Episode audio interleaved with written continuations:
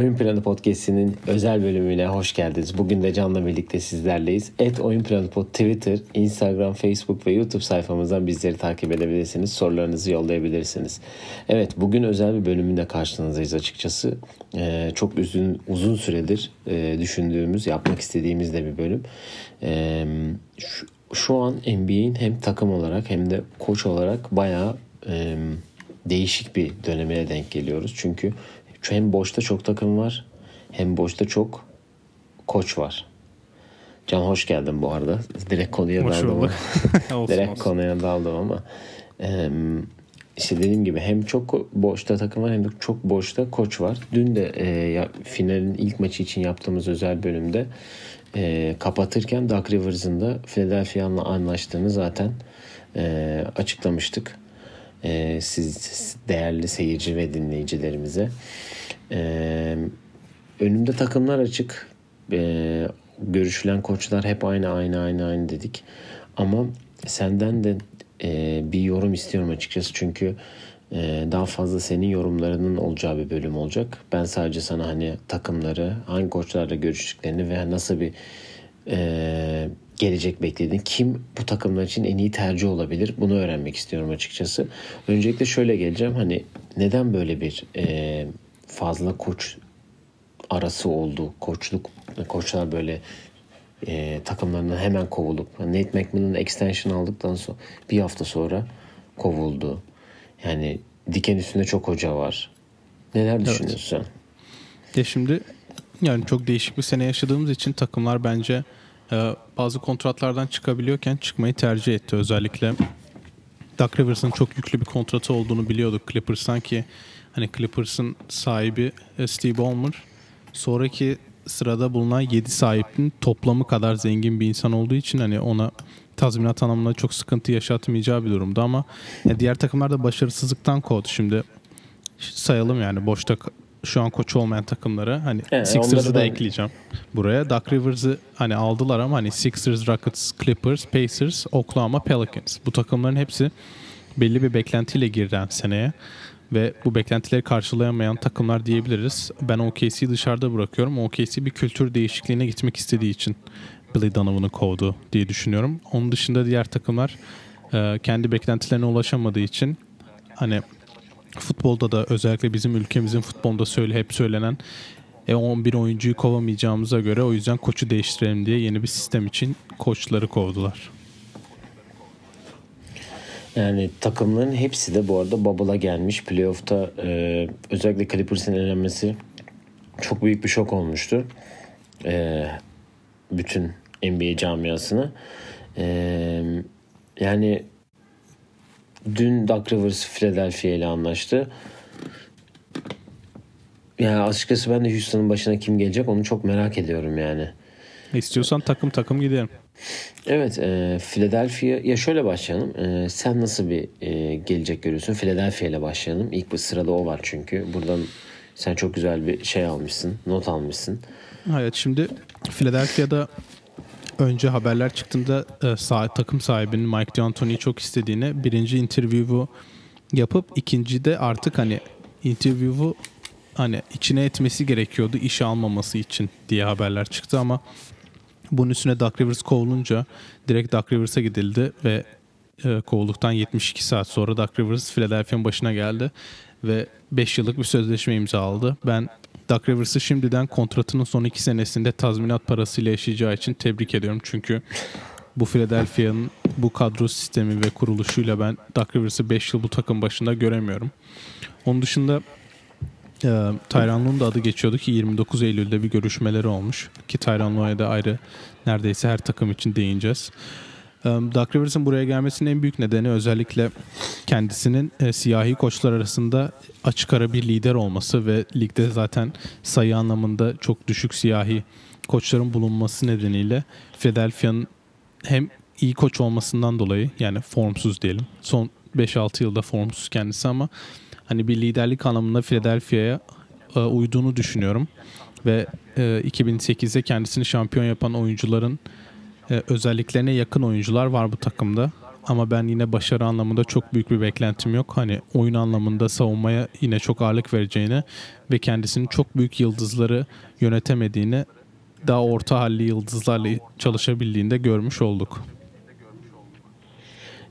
Yani onun için hep söylediğimiz e, şeydi daha doğrusu Philadelphia geneli için. Embiid ya da Ben Simmons'ın benim ayrılmasıydı. Ama Brett Brown ayrıldı ki o da felaket tercihler yaptı yani sen de gayet iyi biliyorsun. Biz yani bekliyorduk. Kap- herkes kapıya bakıyordu bu adam ne zaman çıkıp gidecek diye. All Horford'a verilen felaket kontrat. Josh Richardson'lar, işte Tobias Harris'ler olan bizim çocuğa oldu arada. Evet. Ee, evet şimdi bu takımların arasında geri kalan 5 takım var. Bunlar koçsuzlar şu an. İstersen evet. Houston'dan başlayalım. Ben ne istediğimden başlayayım açıkçası. E, çünkü isimler dolaşıyor. E, e, Minnesota'nın asistan koçu David Vanterpool adı geçmiş. Tyron Lue tabii ki de. Timo Fertitta takımın sahibi Jeff Van Gundy'yi çok istediği haberleri var. Tabii ki Kenny Atkinson'ın adı geçmiş. Wes Ansel Jr. Denver'ın e, asistan koçu ve Steven Silas e, Dallas'ın asistan koçu. Ama benim istediğim asıl bu takıma Sam Cassell'in gelmesi. Çünkü neden diye bir sor. Sor bir hemen. Neden? Çünkü e, Sam Cassell 94 ve 95 yıllarında kazanan iki şampiyonlukta da olan bir oyuncu. Şehri biliyor. Hani nasıl biz Miami'nin hep bir kültür kültür kültürü var dedik. E, Rockets'a bir kültür getireceğine inanıyorum. Çünkü sen kimi getirsen getir. Tyron getirirsen de e, herhangi bir asistan koçla getirsen de bu asistan koçların ilk çıkıp da e, nasıl diyeyim yöne koçluk yapacağı oyuncu biri Russell Westbrook biri James Harden.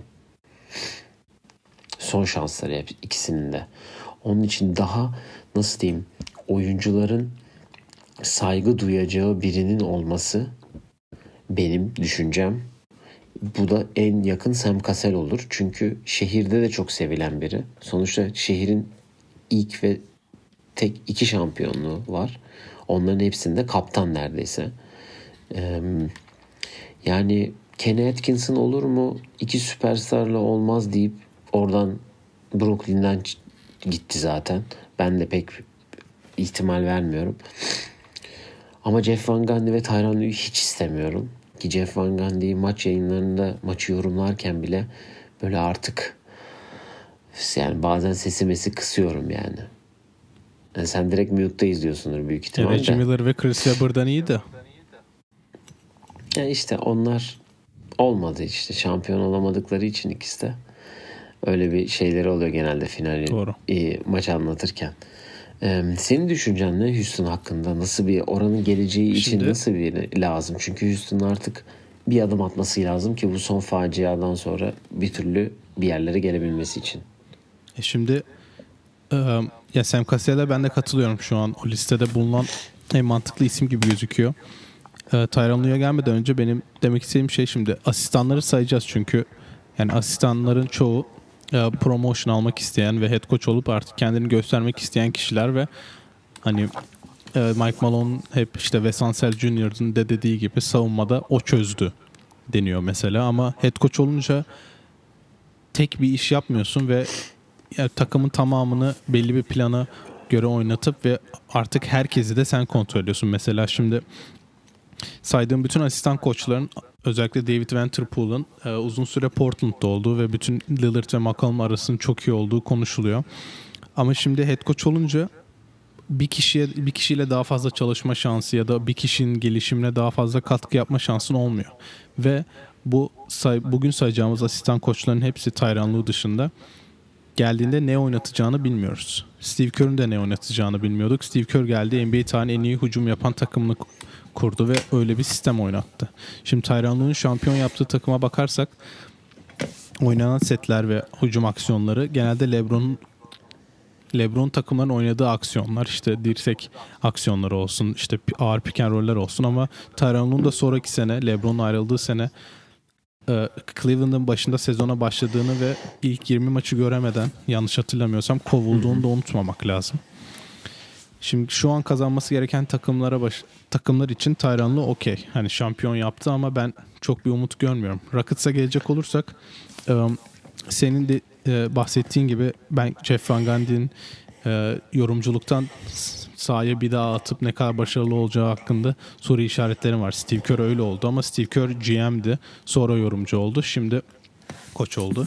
Bu arada e, Rockets hakkında çıkan başka bir haberde Steve Nash gibi birinin gelmeyeceği yani nasıl diyeyim ya asistan olmuş ya da daha önce head coachluk yapmış birini alacaklarmış. Hani Nash gibi sokaktan diyeceğim çünkü Steve Nash cidden Şampiyonlar Ligi futbol Şampiyonlar Ligi özel içerikler çekerken bir anda Brooklyn head coach'u oldu. Yani Rockets'a bir hani Harden'la Westbrook'un saygı duyacağı birinin gelmesi şart. Bunun cevabı bence Sam Cassell. Kenny Atkinson'ın olma ihtimali yok.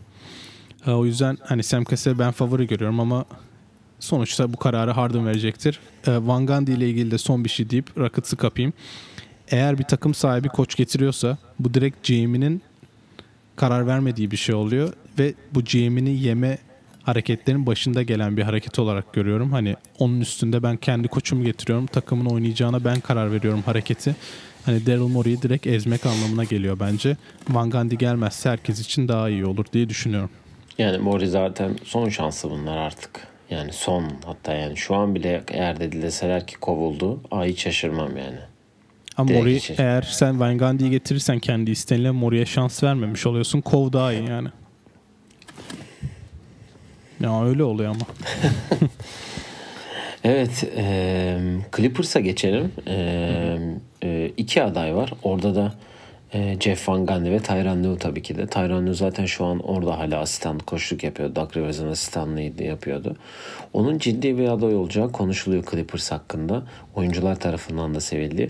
Ama Clippers'ın coaching'den çok bence oyuncuların arasında daha ciddi bir problem var ki hani coaching onlarda yani Tyron Lue olsa da oyuncular arasındaki problem çözülmediği sürece ben Clippers'ın düzelebileceği yani o yola girebileceğine inanmıyorum. Doug Rivers'ın kovulma nedenlerinden biri e, staffının bütün playoff boyunca öz hem Denver zaten iki seri oynadılar. İki seride de Montrezl Harrell'ın e, iki rakip pivotlara hem Porzingis oynadığı zaman ve Jokic'e karşı çok kötü bir matchup olduğu ve bu onu asistanların ısrarla dile getirmesine rağmen Doug Rivers'ın oynattığı söyleniyor. Yani Ivica Zubac'ı oynatmadı diye bir koç kovulmuş oldu NBA'de. Onun dışında ben Tyron buraya gelse de yani Kawhi Leonard bu takıma imza attığında çıkan yazıların hepsinde buluşma masasında Tyron ay e, Kawhi Leonard Doug Rivers'ı göstererek ben bu takıma sen koçluk yaptığın için geliyorum diye bir açıklaması varmış. Ve bu koçu da bir sene sonra yemiş oldu. Ee, ya şimdiki gelen koçun da bu arada son şansı çünkü hem Paul George hem Kawhi'nin 2 artı 1'i vardı. Bir bitti. Tek seneleri kaldı. Bir sonraki seneleri de oyuncu opsiyonu o yüzden bir başarısızlıkta ben kalacaklarını düşünmüyorum ikisinde. Ee, Jeff Van Gundy'nin adı burada da geçiyor. Onu da eski arkadaşlarından Lawrence Frank çok istiyormuş ve ben Steve Ballmer'ın burada biraz ipi hani nasıl diyeyim ben size hani birini veriyorum bu Jeff Van Gundy olacaksa basın parayı alın ESPN'den koparın diyebilir o yüzden emin değilim ne olacağını. Yani dediğim gibi Clippers'ın önce oyuncularla olan sorununu çözmesi lazım ki NBA yani coaching kısmına da çözüm üretebilsin. Hı hı. Ama Sam Cassell burada kalırsa üzülürüm. Gerçekten üzülürüm. Yani Philadelphia'ya gidip izin Sam Cassell'in adı hiç geçmiyor ama Tyron Lue da öyle sandığınız gibi favori değil diye birkaç açıklama var. Kim için? Sam Cassell'in adı Clippers için geçmiyor. Ve Lue'ya da hani sandığınız gibi Clippers için favori isim değil deniyor. O yüzden yani ben bir, bir hafta daha beklemek lazım herhalde. Belki kovulacak birini avlayacaklar ki Miami Heat asistanlarının adı da çok geçiyor. Bakalım. Ee, bir doğuya geçelim. İkinci doğu takımımız Philadelphia'dan sonra. Indiana Pacers. Onlar da Nate McMillan, Nate McMillan'la imzalayıp sözleşmesini uzatıp sonra bir anda kovdular. Yani onda zaten biz e, geçen bölümlerde bahsetmiştik. Orada da Aim Udoka, Darvin Ham, Dave Yorger, Chauncey Billups, Dan Craig e, e, Miami'nin asistanı. Chris Quinn o da Miami asistanı. Bir de Chris Finch o da New Orleans Pelicans asistanı. Alvin Gentry'nin asistanıydı. Ha bu arada Alvin Gentry'nin de Philadelphia'da Doug Rivers'ın staffına katılacağı diye bir haber var. Bilmiyorum gördün mü? Evet. Yani körler sarlar birbirine ağırlar tarzında bir biraz Türkçe dersiyle yaklaştım olaya ama Evet. Olsun. e, hep beraber şeye gidiyorlar. Tam Thibodeau'yu da alsınlar hep beraber. Yeni iş bulmuşken. Evet o yeni iş bulmuştu bu arada. O da var düşün yani bu kadar coaching konuşuyoruz o da yeni iş buldu. Evet. Indiana Pacers hakkında neler düşünüyorsun bu arada? E şimdi Indiana'nın ne yapacağı belli değil. Playoff yaptılar ama yani 5. 4. olarak bitirdikleri seneye 5.ye tamamen süpürülecekleri bir durumda girdiler playoff'a ve süpürüldüler. Victor Oladipo tam Paul George gibi kontratı bitmeden bir sene önce yaptığı Paul George'un açıklamalarının aynılarını yapıyor. O yüzden onun geleceği çok e, uzun değil gibi görüyorum. Hatta Oladipo'nun adı Bucks'la geçmeye bile başladı. Indiana? Milwaukee arası da bu arada 5 saat arabayla o yüzden çok kolay gelir. 5 bile değil hatta 3 saat falan. Ben buraya Sahilden mi? Aynen öyle. Ben buraya e, sanki Dave Yorger gelecekmiş gibi düşünüyorum. Çünkü buraya asistan getirmek hani sonuçta All-Star bir oyuncum var. iki oyuncum var pardon. E, Sabonis'le Oladipo. Bir tanesi hadi gitti diyelim. Oladipo böyle saçma bir takasla ayrıldı. Karşısında alacağın adam Oladipo parası olacaksa düşünüyorum. Şimdi Buddy Hield tarzı hani o tarzı derken Buddy Hield'ın kendisi değil de hani Buddy Hield performansı verebilecek bir adam gelecek büyük ihtimalle. Ve e, bunun karşısında sen şimdi bir asistan gelirken asistanlar bir kere geleceği zaman demin de bahsettiğim gibi bir gelecek kurmaya geliyor genelde. Çünkü daha gençler ve birinci asistanlar olduğu zaman başka takıma gittiğinde böyle direkt şampiyonluk yapan bir asistan Nick Nurse o şeyden geliştiği için bütün oyuncuları tanıdığı için bir anda böyle bir artı yaptı. Aynen öyle. Şimdi o yüzden ben asistanların dışında ya Chauncey Billups ya da Dave Yorger'ın geleceğini düşünüyorum buraya. Ama diğer iki Heat asistanı da adı geçiyor. O yüzden onlarla konuşmadan bir karar vermezler. Yorger'ın ben Kings'e e, ayıp edildiğini düşünüyorum. O yüzden Pacers'a gelirse mutlu olurum. Evet sen Dave Yorger'a karşı değişik bir sevgini var. Ya o işte tempo yani diğerin Fox'ı o kadar geliştirdi. Çok üst seviye çıkardı ama bir anda hakkını yediler o yüzden. Ya içimde kalmış bir şey var yani kendisi. Tamam. Sakin olabilirsin. Chauncey gelirse ama ben mutlu olurum çünkü Chauncey mesela Steve Nash de geldi şimdi.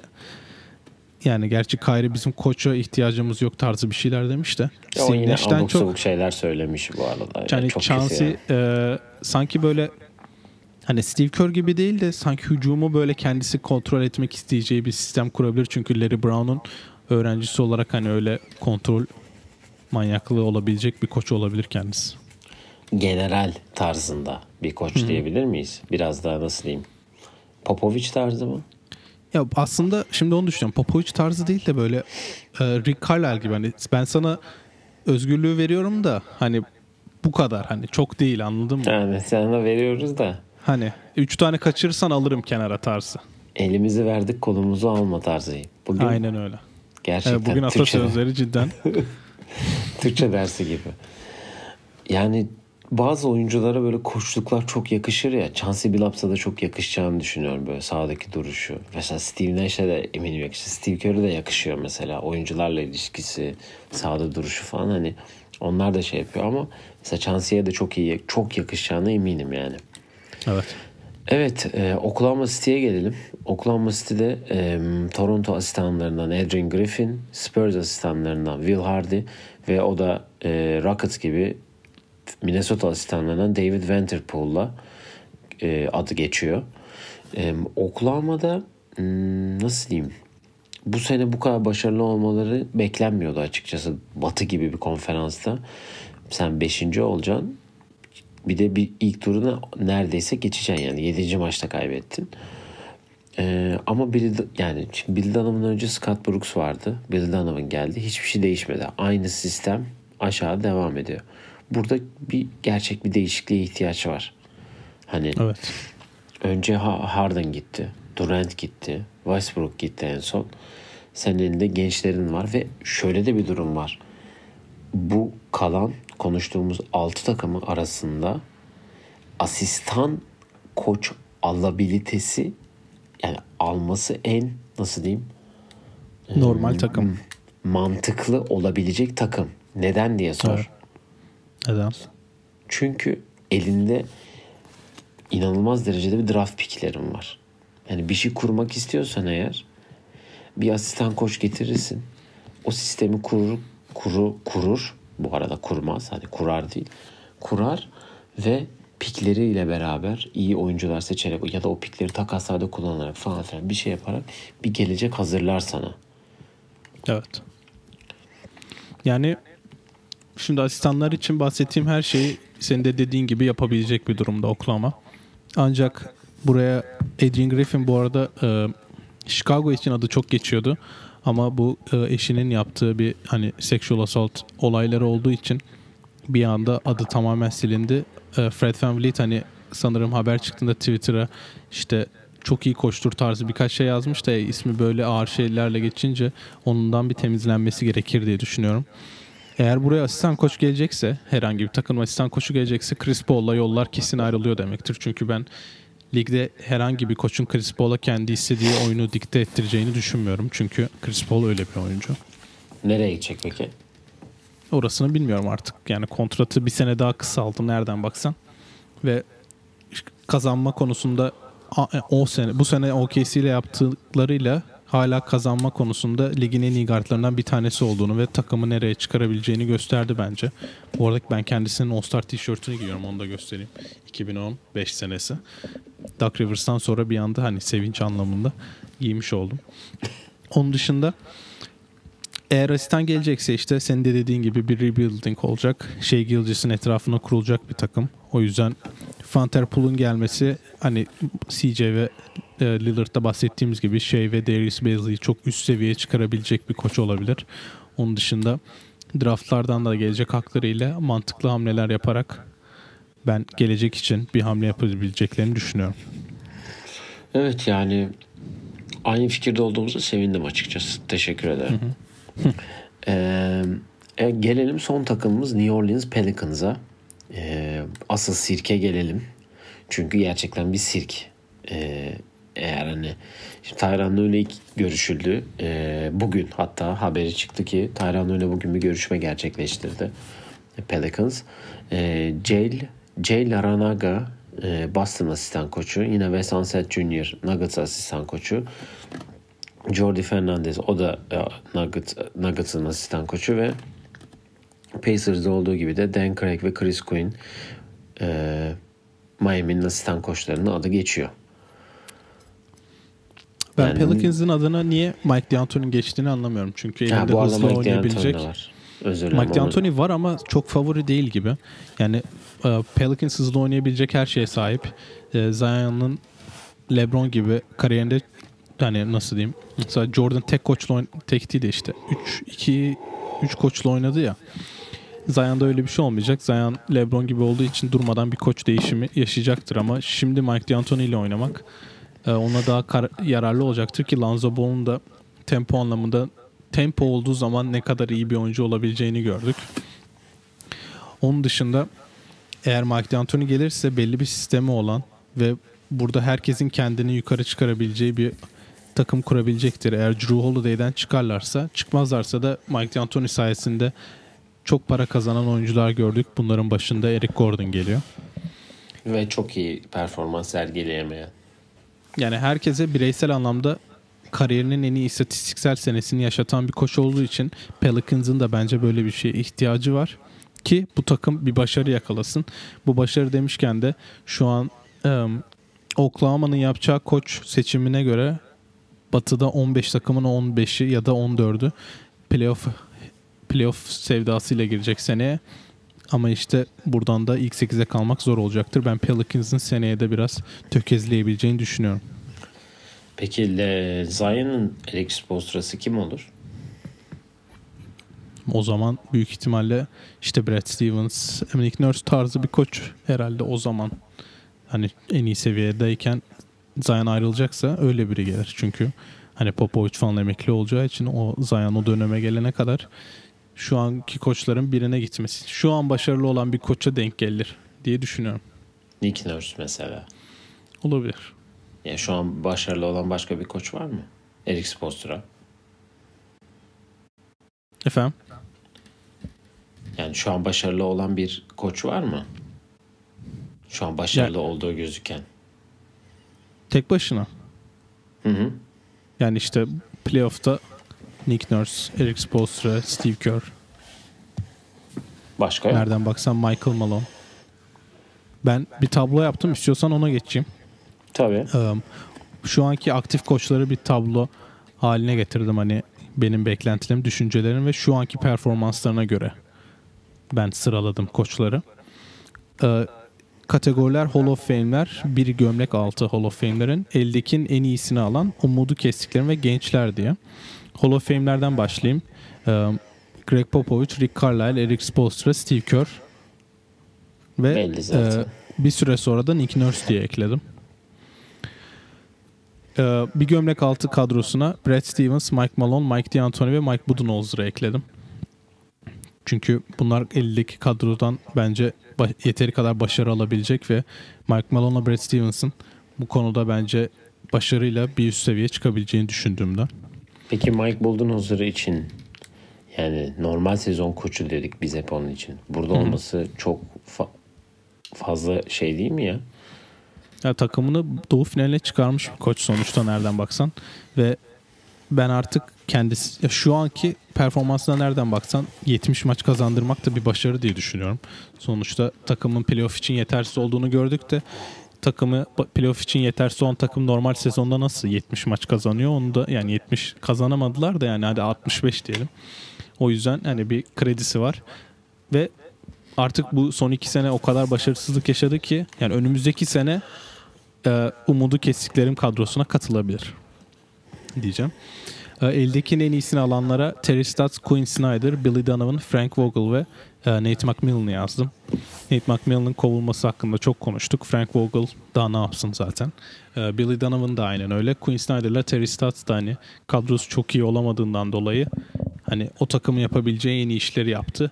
Ki Portland geçen sene batı finali oynadı. Utah'ta yıllardır playoff'a giriyor ve İlk Üst sıralarda güzel bitiriyor.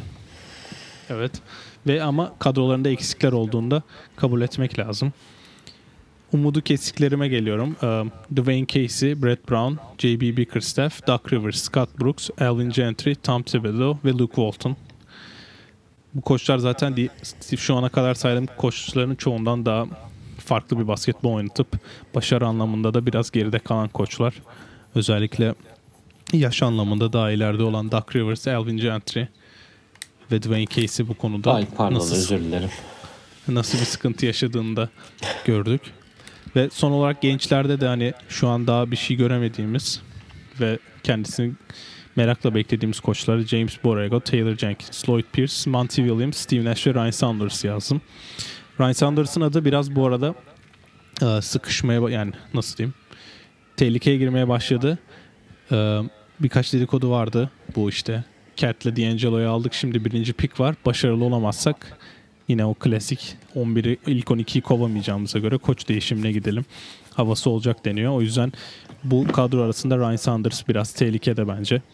E, Monty Williams eskiden head coachluk yapmasına rağmen bu Phoenix'e çok başka bir şey gösterdi. O yüzden bu bubble performansıyla gelecek adına biraz kendine kredi kazandığını düşünüyorum.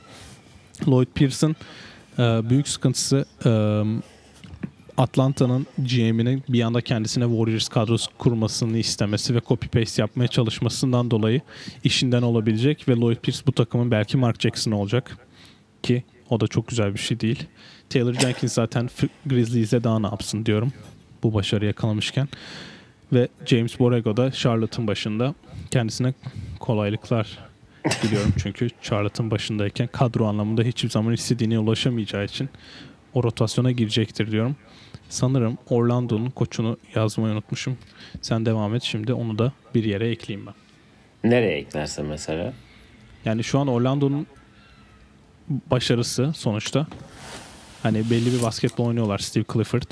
Savunma anlamında bence kendisi ligin top 10 koçundan bir tanesi olabilir ama eldeki kadro olduğu kadar. Onlar da Milwaukee'de hatta Horst'tu galiba Milwaukee'nin GM'i Horst mu ya da onu alıp hani Milwaukee'de yapmaya çalıştıkları işte Mo Bamba, Jonathan Isaac hani böyle kolu uzun wing oynayabilecek oyuncuları takıma toplamaya çalıştılar. O yüzden ben kendisine de 52'nin en iyisini alan kadrosuna yazacağım. Çünkü kariyerinde hiçbir zaman çok iyi bir kadro yapama alamadığı için hani tak hala bir takımda head coachluk yapıyor ki NBA head coachluklarında hani kariyeri neredeyse 4 kere ya da 5 kere head coachluk süresi o yüzden hani head coachluğu olan da bırakmak istemiyor. Hani eldeki kadro ne kadar kötü olursa olsun.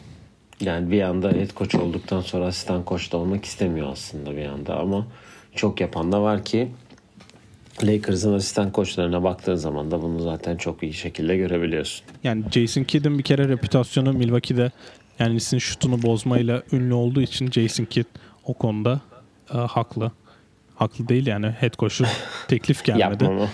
Tyronn Lue'ya kovulmuştu. Alvin Gentry kovuldu. Şimdi asistan oldu. Mike Brown LeBron'dan istediğini alamadı. Hala asistan. İşte Monty Elinde. Williams yıllarca asistandı. Yani o yüzden head coachluktan kovulduktan sonra iş bulamayanlar ben bir asistan olayım en azından adım bir yerlerle geçsin diyor ki Alvin Gentry'nin adı bile geçti yani bir iki yerle. Yani Mike Brown elinde süpürgeyle dolaşıyor hala 2007 finallerinden sonra. O süpürgeyi bir türlü çıkaramadı hayatından.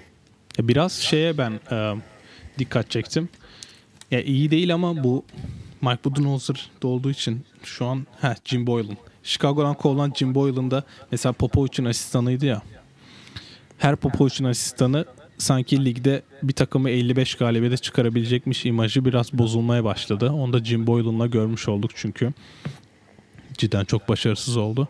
Ve bu anlamda biraz hani ligde başkalaşmaya gidildi. Ben bu asistanların da e, artık bir, bu head coachluk havuzuna girip biraz da havuzu genişletmeye başlamasını istiyorum. Çünkü mesela yıllarca Kokoşko kaç yıldır burada head coach olamadan Fenerbahçe'ye döndü. İşte Phoenix'e head coach'tu ya. Ne? Efendim? Phoenix'e head coachluk yaptı Ha, ya. pardon bir sene head coachluk yaptı ama yani Doncic'i almadıkları için kovulmuş oldu. Kendisi de öyle diyor. Neven Spay'a yıllarca asistanlık yaptı. Şu an NBA'de head coach olamadan Çin'e gitti mesela. Böyle insanlar şans bulamayınca başka yerlerde head coachluğa gidiyor. Ama asistanlar artık gördükçe bence kalmaya da devam edebilir. David Blatt Avrupa'da çok yıllarca başarı yaptı. NBA'ye geldi. LeBron'un e, e, nasıl diyeyim elinden kaçamadı diyeyim yani. Zaten David Blatt'i yediklerini direkt o kitapta anlatıyorlar zaten de.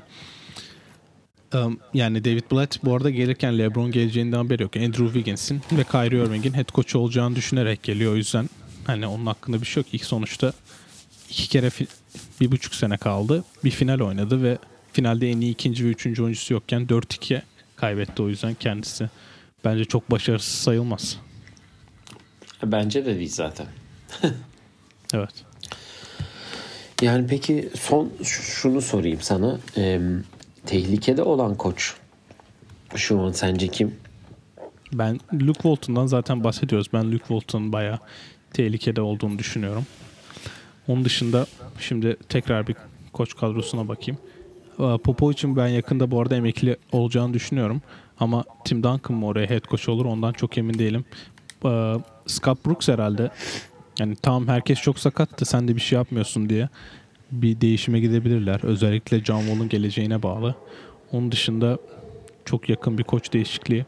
Yani işte önümüzdeki sezon, sezon başarılarını öne alıyorsak Mike Budenholzer kesinlikle tehlikede. Yani bu sene nasıl diyeyim kovulmamak için biraz koçluk yapacak. O da direkt kovuluyorsunuz öyle bir koçluk yaptığında. Kim demişti? Ee, geçen hafta dinlediğim bir podcast'te şu an hatırlayamadım. Ben bir koçluk yaparken eğer kovulmamak için yapıyorsam risk almam gerekiyor. Eğer riski alacaksam en azından başarılı olursam bu risk bana bir karşılık getirecek. Ama risk almadan kovulmamak için yapacaksam zaten kovulacağım demişti. Bu yüzden Mike Budenholzer kesinlikle bu e, bu duruma uyuyor.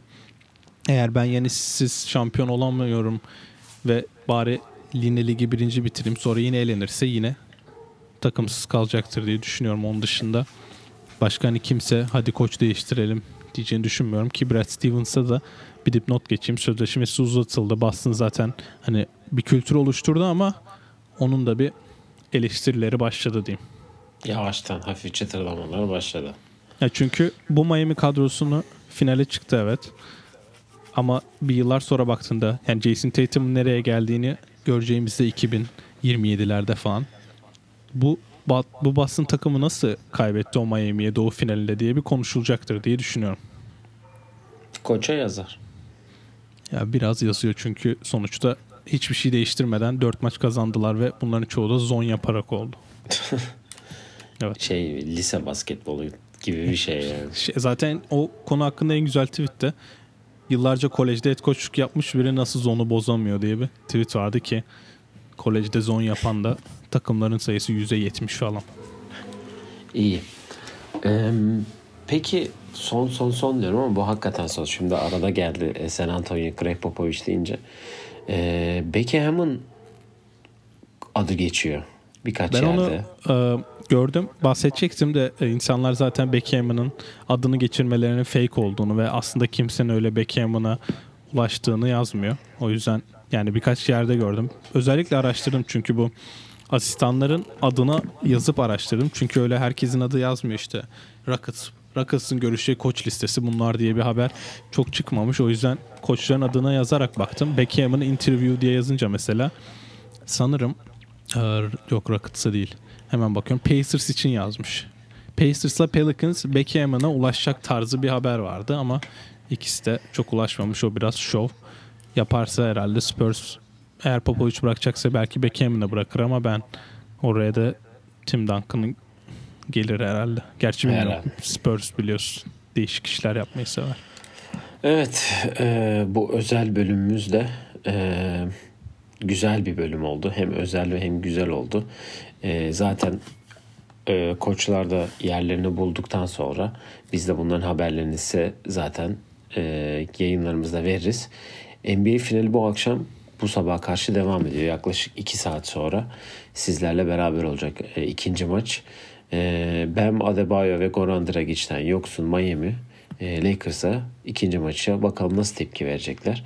Onun yayınında zaten yarın maç maçtan sonra ya da bu akşam oynanacak maç kes, e, yarın da biz de ikinci maçı değerlendirme yorumu yapacağız zaten.